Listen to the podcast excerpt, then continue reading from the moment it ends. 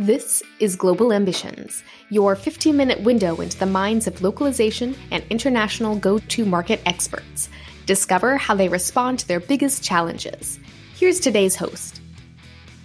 Hi, I'm Antoine Rey, and I will be your host today for this Global Ambitions podcast episode. And today, my guest is John Ritzdorf, who is a senior manager of global content at Procore and also an adjunct professor at the Middlebury Institute of International Studies, also known as MIIS uh, Monterey. John, welcome to the program. Thank you very much, Antoine. Today, we're going to be talking about translation and interpretation, which we believe is dead. So long live translation and interpretation. So tell us maybe what's happening from your point of view with TNI in the US and why do we think we have a perfect storm that is brewing?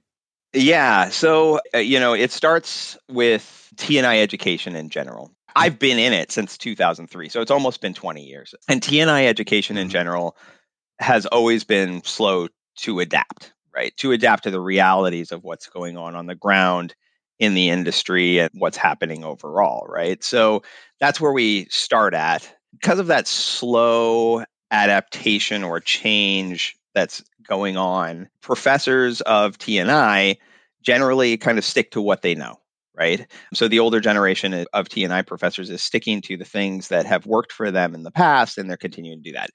However, as the generations get younger and we bring in younger people, younger people are more and more adept and knowledgeable about language mm-hmm. tooling that we have today. When you ask the average 15 or 16 year old oh, how do you translate this? They're going to say, oh, Google Translate, right. right? That's their immediate jump to what they do. My own kids have been proof to me that this is the way, as they would call it, Gen Z happens to think about language. And my kids are multilingual. So when they get homework, when they get anything, they think about Google Translate. I, I mean, they immediately think about that. That's the first thing in their mind. So we've got an issue with teachers who aren't really adapting to the realities of where language technology and what people think of when they think of translation today. We've got the professors, we've got the young people, and then we have another issue, which is a perfect storm of education after COVID kind of becoming, I don't know how to really describe this, but education is not seen with the same level of value as it used mm-hmm. to be. Let's put it that way. Master's degree programs, this is just facts. Master's degree programs, the amount of people enrolling in them is dropping significantly across all of the United States, at least. I don't know worldwide, but in the United States, the number of people enrolling in master's degree programs is dropping at a very precipitous rate. I think bachelor's degrees too. Are we talking about specifically in localization? Across the board. So that's why this is a perfect storm. It, it doesn't matter. It's not just TNI or localization, just generally enrollment in master's degree programs and enrollment in higher education is dropping. Oh, by the way, and making that even worse, is that there was a population drop because now the people who are going in for higher ed were born during a time when we had a reduced population growth in the world overall. This is right around 9 11, right around the financial crisis. Those people are the people now coming into higher education. And we actually had a drop in population, especially in the US, eh, during that time. So that's also compounding the issue. So we've got this kind of perfect storm of things all coming together to really hurt the future of TNI programs. And is that driven by what the cost of education you think in the states mainly, or are there other reasons there? That's the other thing too. Actually, that's almost like another fifth factor, which is the cost of education, especially master's degrees and stuff, is mm-hmm. going well. Undergrad too has gone up so great that people just don't see the value anymore. They find other ways, and also because employers are now, you know, back when I first graduated, if you didn't have a bachelor's degree at a minimum, good luck getting employed by any company. Now people are willing to forego and overlook those things and be like, you know what, if you've got experience, if you've got knowledge, I don't really care. So because of that trend towards that, where you don't have to have a lot of higher education necessarily, that's also kind of hurting enrollments and creating issues for the space. So, and yeah, we see, I think, a lot like in the industry, uh, a lot more micro learning uh, or specialized learning, it seems. Is that what you're seeing as well? Yeah, so that's what people are looking for. In fact, one of the things that they've been kicking around for a while at MIIS is, is something called micro credentialing. So, micro credentialing is kind of giving people like little bits of information to kind of give them almost like a little credential, some kind of thing you can sign off on as almost like a certificate like thing, where you say, like, this person is specialized in this or this person has this knowledge. And that's enough for some mm-hmm. people. And so we're starting to see a lot more of these things micro credentials, certificates, training courses. Localization Institute, I don't know if you've noticed, but I've noticed personally, like Localization Institute, I think has started to really market itself a lot more over the past few years. I'm not directly affiliated or know exactly what's going yeah, on there, but I have noticed there's no doubt that the number of courses they're offering and the cadence of those courses has been increasing and the types of courses they're offering is increasing. So I think they're kind of ones who are taking a benefit out of this, whereas higher education is kind of taking the brunt of the drop so what does that mean for institute like the MIIS Institute or I think the Washington University as well is doing a full on master's degree in localization and international studies. So University of Washington does a certificate, not a master's. Last I heard through the grapevine, they're actually doing pretty okay. Probably because again, they're kind of doing that micro credentialing kind of idea, which is like just a, you know three or four courses and you get something at the end of that it's the larger master's degree programs that are suffering. And so, what we've seen now so far, I can tell you now, the proof is right here. Over 20 years, I've taught for six different programs. Out of those six different masters slash certificate slash whatever TNI programs, right? Out of those, the ones that are still surviving today, one. So it's really gone down this pathway for a while they're also very expensive to run. So this is even before we had the perfect storm of right now.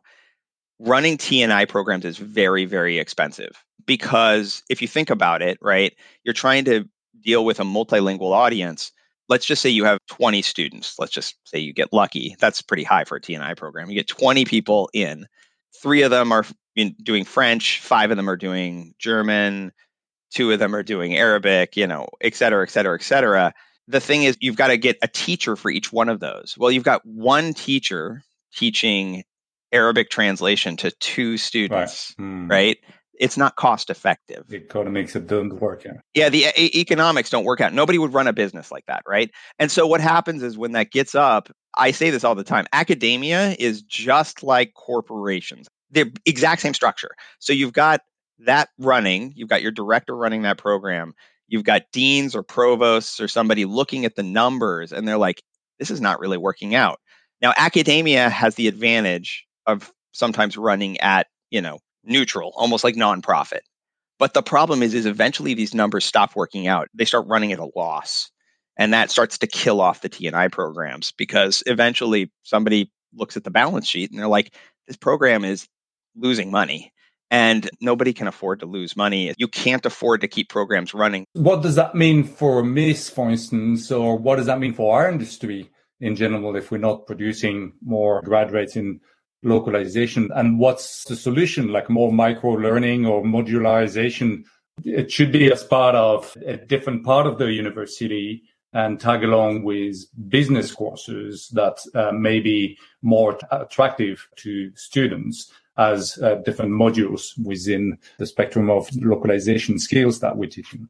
Well, I'll tell you what I think we're going to need to start doing. What MIIS is already starting to look at overall is that the reality is like we've got these dropping enrollments in master's programs, but the truth of the matter is if we look at the language industry overall and language related jobs, for example, you look at the Slator language job index, which they stopped just doing like last month, but it, it's never really gone below the baseline they started at, except during COVID, it briefly dipped under.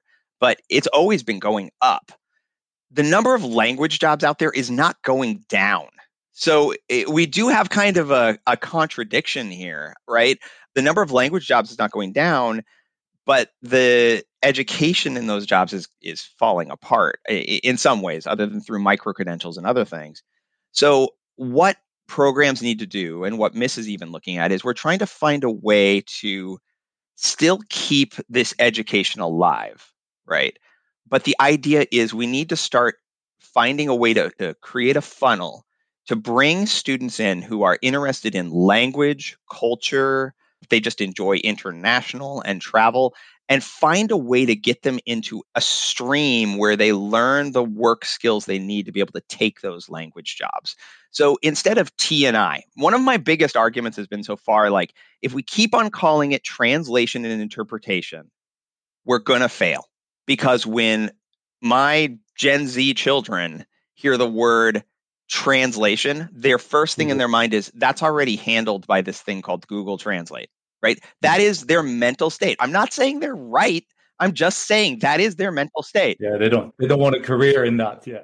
Exactly. Why would you be? I mean, that I, I was just joking with somebody last week. Like this is uh, well, it wasn't a joke. It was pretty serious. I was talking with a, a former MIIS Dean, and I said it's probably like touch typing right? Touch typing was something I'm sure you could major in. It was probably something that you could get a degree in, secretarial skills or whatever in the 1950s, right?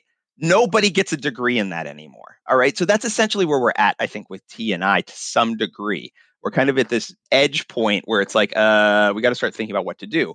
So rather than continue to call it T and I, we need to start finding a way to create some kind of degree that can funnel those people who are interested in language, interested in culture, and want to take jobs related to that. So you know, what would the degree be called? I'm still trying to figure that out. Maybe language for professional purposes, maybe, you know, eh, some kind of applied language or applied culture kind of degree. Those people would then get training, right? You give those people training in NLP skills, language technologies, and I don't mean just translation technology, I mean language technologies, of which there's a million, and a lot of them are built on NLP, right? You train them in project management, you train them in language business management, stuff like you're you're doing, Antoine, right? You know, stuff related to how does the language industry work? How does it make money? Right. So you give them that business background as well. Then from there, they could decide maybe to specialize. Okay, I do want to become a freelance translator. Great here's a pathway for you, right? So you start with this bigger funnel to kind of capture those people, and then you funnel them out into where they probably have the most interest. So freelance translation over here. This person over here is interested in localization management over here. This person over here is interested in becoming an NLP researcher, right? So we need to kind of create this general funnel, I think, now to kind of capture people and then let them specialize from there. Even trying to attract like um, individuals to a more like business oriented uh, course as well as the operational aspects, you know, of what we do in localization, but certainly to have like international go-to-market strategy, for instance, would be probably a lot more attractive. And I know like Nataly Kelly has a new book coming out this year that will talk about that a little bit more than just localization. And that could be very interesting. I agree with that. I just want to say Nataly is also, I think, adjunct teaching right now at MIIS at the moment. And I think that's a really good point, Antoine. Another thing that I didn't even think about, but you're totally right. Language strategy is a whole nother area also that I think people could be really excited about. So, I, you know, I think that's the idea is like we got to f- funnel them all in. Anybody who's interested in language, culture, international, there's tons of people in that pool, right? That pool is huge. There are still people out there getting language and literature degrees, just like I did, just like many people in our industry did, right? So now getting them into a funnel and creating job opportunities through them by saying, hey, look, you know, you can take these skills and you can apply them in language strategy is the way of the future to me, rather than trying to pigeonhole everybody into TNI. Yeah. Yeah. If you're an Asian studies major, maybe you've only had like two years Chinese or something, not 13 years like I did at the time you're probably just like, what is this? This is ridiculous. I can use Google Translate to get most of what I need. Yeah. But if you tell them you're going to be studying things to help businesses to go international and to go global, then that becomes a lot more interesting. Yeah. Totally, totally. So localization programs aren't suffering quite as much because they've got a good story, right? You can help companies take their products and services internationally, right? That is part of what you're doing there. But I think we need to expand that story into something much more broad for people who are like, yeah, you know, there's going to be people out there, a lot of MIIS students, they want to do more for the benefit of humankind, right? So they don't necessarily want to just hawk products and services. So we need to be able to capture them as well in something that's a little bit more general and then let them choose to specialize. Maybe they will choose to do localization, but they might choose to do international marketing. They might choose to work for a nonprofit as their language technology guru. They might choose to do, you know, management on the ground for a nonprofit in another country to help them connect the local populations to translation resources, right? And so they need project management skills, for example. So that that's what mm. we hmm. need to start capturing is that audience. Thanks very much, John, for coming on the show, and we'll talk again very soon. Sure. Take care. Thanks for tuning in to Global Ambitions. Subscribe at globalambitions.net or wherever you get your podcasts.